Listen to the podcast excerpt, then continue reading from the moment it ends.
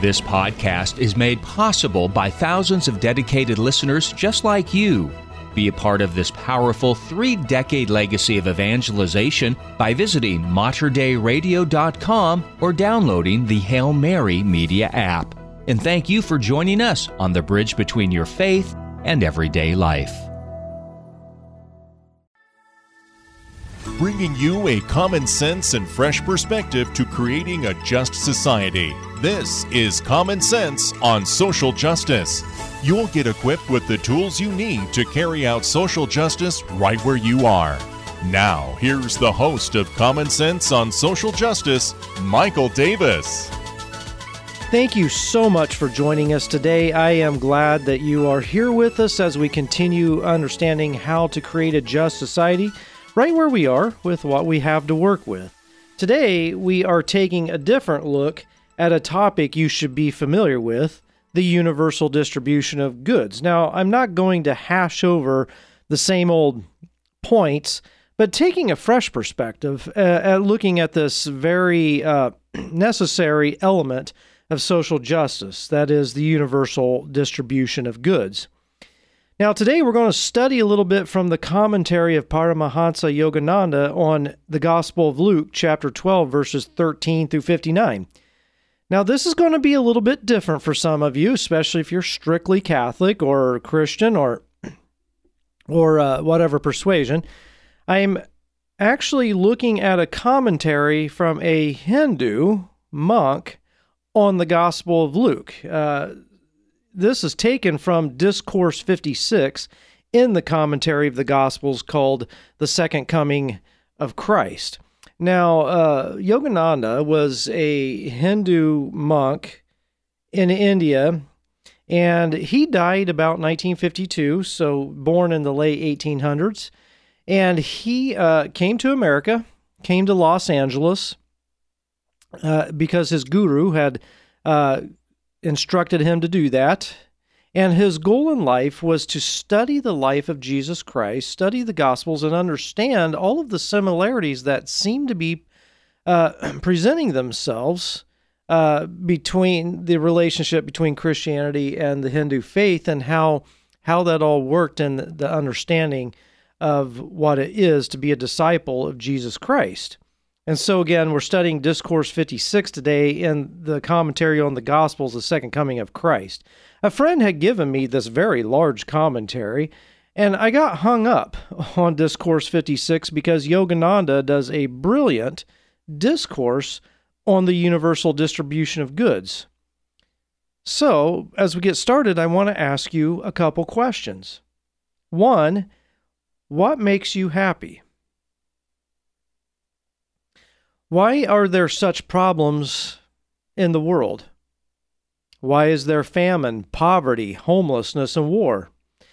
Yogananda answers this from his look at Luke's gospel account of Jesus' teachings in this passage. Now, Luke 12, uh, verses 13 through 14, we see a man coming to Jesus one day and demanding of Jesus. Now, that's kind of bold of this guy. But he was very up in the gospel, he's very demanding of Jesus, and you don't do that. Whether you see Jesus as the Messiah, the Savior, a great spiritual master, you don't make demands on someone like Jesus, but this guy had the boldness to do that. He was demanding that Jesus divide the inheritance that was had been left by apparently his father that it be divided properly because apparently there was a dispute among the siblings there. And Jesus' answer shows us that temporal wealth is of no eternal value. It cannot buy happiness, peace, or fulfillment. Uh, Yogananda mentions in the commentary that his he had observed, and remember, he's living in Southern California in the 1930s, 40s, and 50s. So he's seeing this sort of golden age of Hollywood unfold before him. And he said that he observed that so many rich people are miserable and are filled with anxiety and stress. You know, it's interesting that the poor are often filled with anxiety and stress, but so are the rich because they've got to figure out how to maintain those riches and wonder who's after them and trying to take them out.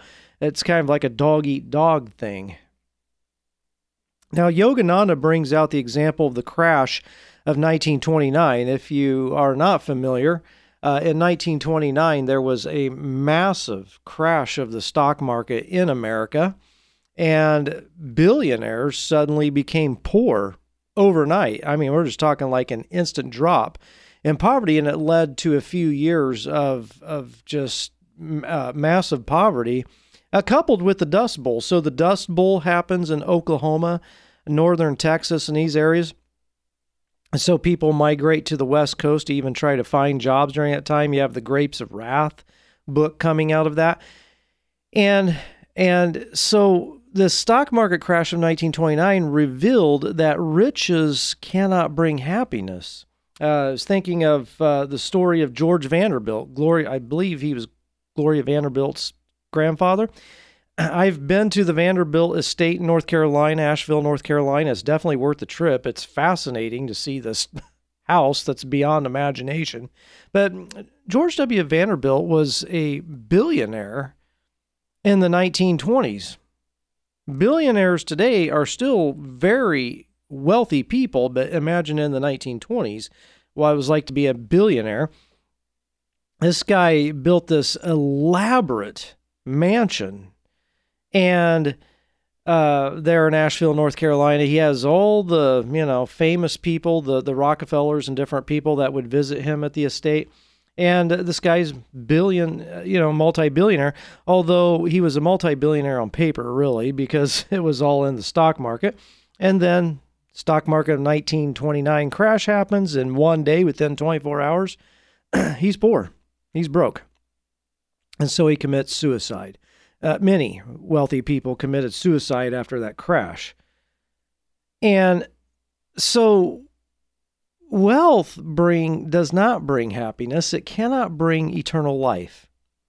And so Yogananda states that nations should focus on one thing only, and that is knowing and pleasing God. Straight up, Yogananda just says, boom, here is what America, China, India, Russia, England, whatever nation you are, the nation should focus on one thing only knowing and pleasing God. Can you imagine what the United States of America would be like if our whole goal was just to know and please God? It would look radically different. You wouldn't recognize it from what it is now. He states that if nations were to do this, then war, famine, poverty and hunger would cease. He said that these sad realities are a result of individual, corporate, industrial, and national greed. So, really, he's saying the root of injustice is our greed, is our rejection of God. Yogananda says if we made it our whole goal in life to know and please God, then injustices would be corrected rather quickly. You know, and I, I remember reading one of Yogananda's commentaries on the Bhagavad Gita one time, and he said, you know, if we understood the absolute importance of eternal life and the absolute importance of knowing God, we would do nothing but pray and meditate 24 hours a day. If we absolutely, truly understood what it is to know God. Uh, I was thinking of uh, an example of individual greed that Yogananda brings out, and one of them would be something that is baffling to me right now is the sheer amount of storage units that are being built. Now, if you don't if you live in a small town, you may not understand this as much, but if you live in a major city like I do in Portland, Seattle, places like that, it is mind boggling to me as I drive around the Portland metro area to see the sheer amount of storage units that are being built. And we're talking huge complexes of storage units. These are not one story, three or four buildings. We're talking four stories. There's one uh, in Portland that's 10 stories. And I mean, these things go way back into a property. Uh, these places are huge. And then you look at people's garages. Nobody can seem to park their car in their garage because their garage is jam packed with junk, with stuff. You know, so individual greed is there. you've got corporate greed. If companies would pay more money to the workers at the quote bottom and less at the top, then no one would struggle. Why is it companies hang all the money at the top and they can't seem to get it down to the, the people on the assembly line or the janitors, people? Everybody's necessary in that company. Why is it people have to struggle to pay their bills? Uh, yeah, national greed. Uh, England, you know, stole resources from India and Kenya and other nations all over the world and used it for themselves. I mean, I was reading this morning about the East India Company, how England in the 1700s had just absolutely decimated India and other countries, and therefore it created the American Revolution. It said, We're done with this monopoly of the East India Company. But that all came from England's greed. And so England has stolen resources from other companies. And in my work among the poor in Kenya, I've seen physically the outcome of India or of England stealing Kenya's resources. You know, I think of the deforestation of northern Kenya. Now, most of Kenya is very green, very beautiful, but northern part of Kenya by South Sudan and Ethiopian borders is just desert that were mass starvation for decades because England deforested that area. One of the things that makes people from India, I know a lot of people from India, and one of the things that makes people from India very angry at England about is when the British ruled, you know, they stole their resources. And the jewel that is in the Queen's crown, if you've seen that, that was stolen from India. And so when India sees the Queen's crown, they get very angry because they're like, that was ours and they stole it from us. You know, and then it left, of course, all of this left the people of India in deep poverty and famine. Uh, government greed. Taxes, taxes, taxes. Man, they cause so many issues. I live in a uh, just a, a high tax state, Oregon. Oregon is insane with taxes, and they seem to pass more. They're passing more tax now with runaway inflation and an economy that's tanking, my wonderful governor is just continuing to pass more and more taxes. And when I look at how much gets taken out of my paycheck, it's like I don't have much left for myself. And so I have to figure out how am I going to get food this month? Why? Because of the insane amount of greed in the government. It's that greed is city government, county, state, national, you know, greed, government greed, and it causes a lot of issues. Now, Yogananda says if says that if nations and individuals and corporations would stop stockpiling and start distributing wealth, then everyone would have enough. you know, and the fact is, not everybody can accumulate wealth. I know there's this this sort of philosophy out there that in capitalism it's unlimited potential of wealth for everybody, but that just isn't so. It's never worked out that way. You know, just like the ideals of communism, the ideals of socialism, and the ideals of capitalism, none of them has ever worked out. So they're not real. They're just ideals in somebody's head. But he says everyone would have enough if individuals, corporations, and nations would stop stockpiling and start distributing wealth. Now, in Luke, uh, we see in uh, the next few verses, Luke 12, verses 16 through 21, he states, Yogananda states on this section of the gospel that uh, those who pursue worldly wealth are under a delusion, that they're forfeiting their soul.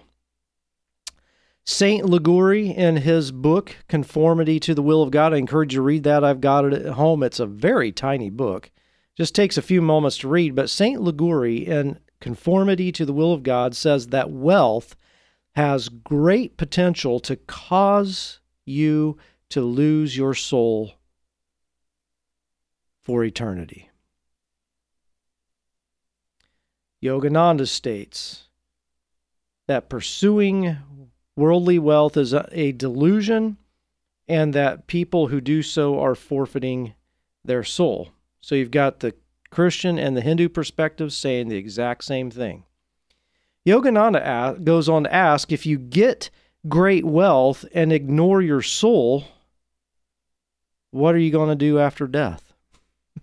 Too late then. Then what? You see, we're so bound as humans, aren't we, to just think in the here and now. That's why when it comes to creating a just society and dealing with injustices, I try to get you to think a little bit deeper, a little bit wider, and a little bit further into the future because we're so so narrow-minded as humans. I know that fundamentalist Christians get get a bad rap for being narrow-minded, but I'm sorry, all humans are narrow-minded. The, the the the executive at Nike who's just so focused on money, money, money, he's being narrow-minded. The Black Lives Matters uh, uh, workers, the, the, the protesters who's just all about race, race, race, race, race, they're being narrow minded. If we can just fix this right here, right now, with this one answer, that's narrow minded. Okay. We have to get more or have to get deeper and look further into solutions. Now, one comment that Yogananda makes that I love is that he says corporations too often have 1,000 people and they see 999 competitors. He says that we should rather say there are 1,000 workers, therefore there are 999 helpers. I like that. I think of The Office, you know, that sitcom that was on a few years ago, The Office, and you've got Dwight who's always in competition, always trying to figure out a plan to take out somebody. But that's kind of how we are, you know, as humans. Instead of saying, wait a minute, these people are on my team. And here's the sad reality is that we allow disabled people, those who are unemployed, and the elderly to go hungry. And we see them as an object of charity, not as a worthy part of the human family. We sadly view people in a way that if they're not useful to industry, then they don't matter. And we've got to stop that. we've got to stop seeing human beings as a part of the machine, you know, uh, that they're that they're necessary, that humans are a tool to be used to m- promote the industrial complex. And if they're no longer useful, then they just get cast away. And uh, I'm going to be doing a podcast here in the near future called The Abandoned Places of the Empire. That ties right into that. We just throw people that are not useful to the abandoned places of the empire. But if we want world peace, if we want happiness, if we want justice, then we must radically shift our thinking on this and start seeing people not as a tool for the industrial complex, but as a, a, the image of God with full dignity, full worth.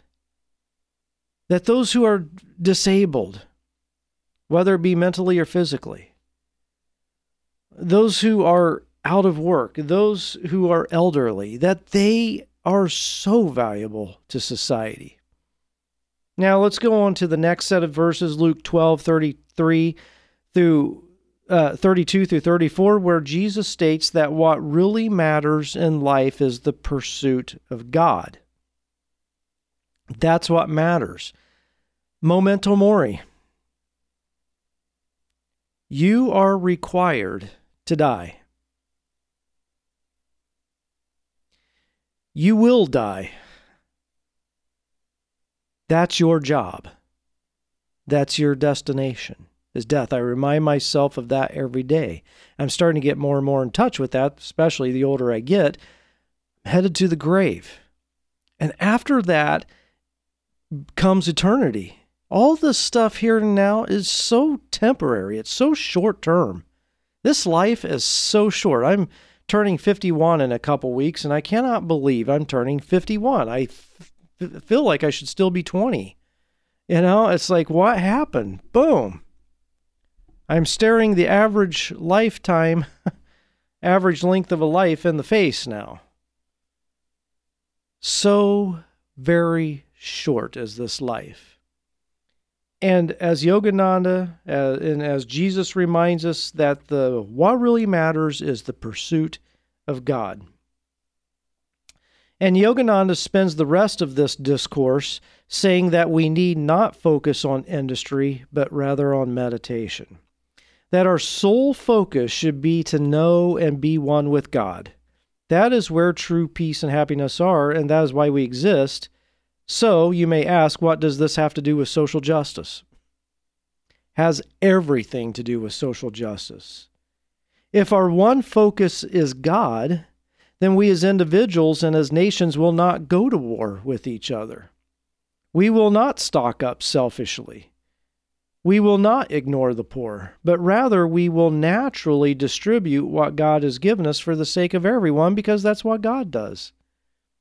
There's not only forests and rivers in Oregon, there's forests and rivers all over the United States. Even in the desert states, there's forests. There's forests and rivers all over the world. There's not only an ocean on the coast of Africa, there's ocean all over the world.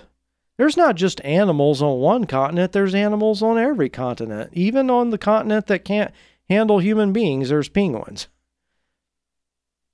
There's snow all over the world. There's rain all over the world. There's sun all over the world. God generously and equally distributes his goods to the world, and so should we.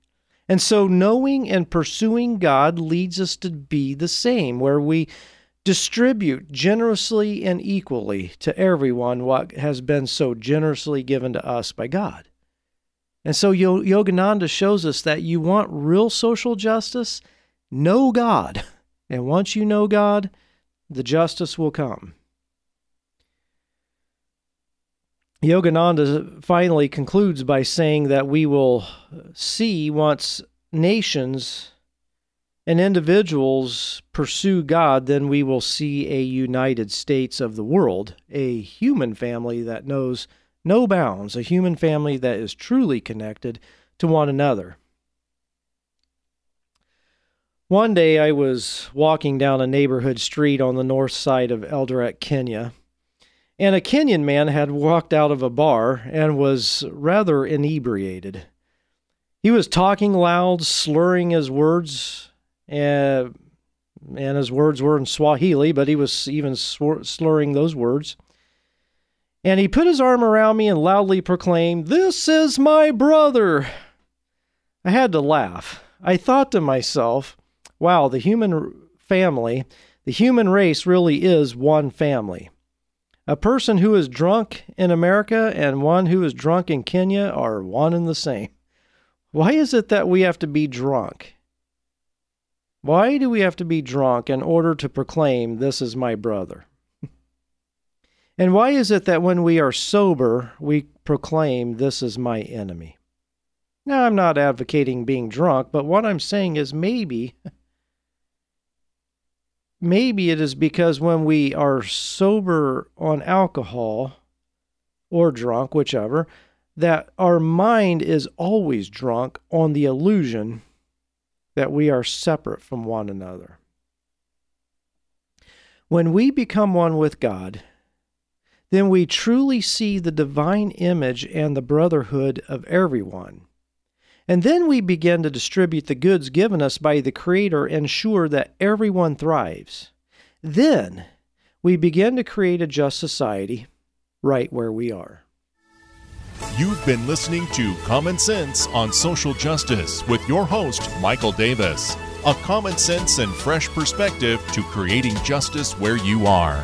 Share your comments and questions with Michael by emailing sjcommonsense at gmail.com. That's sjcommonsense at gmail.com. If you enjoyed this podcast, please consider sharing it with a friend. You can support this vital mission of evangelization through materdeiradio.com or the Hail Mary Media app.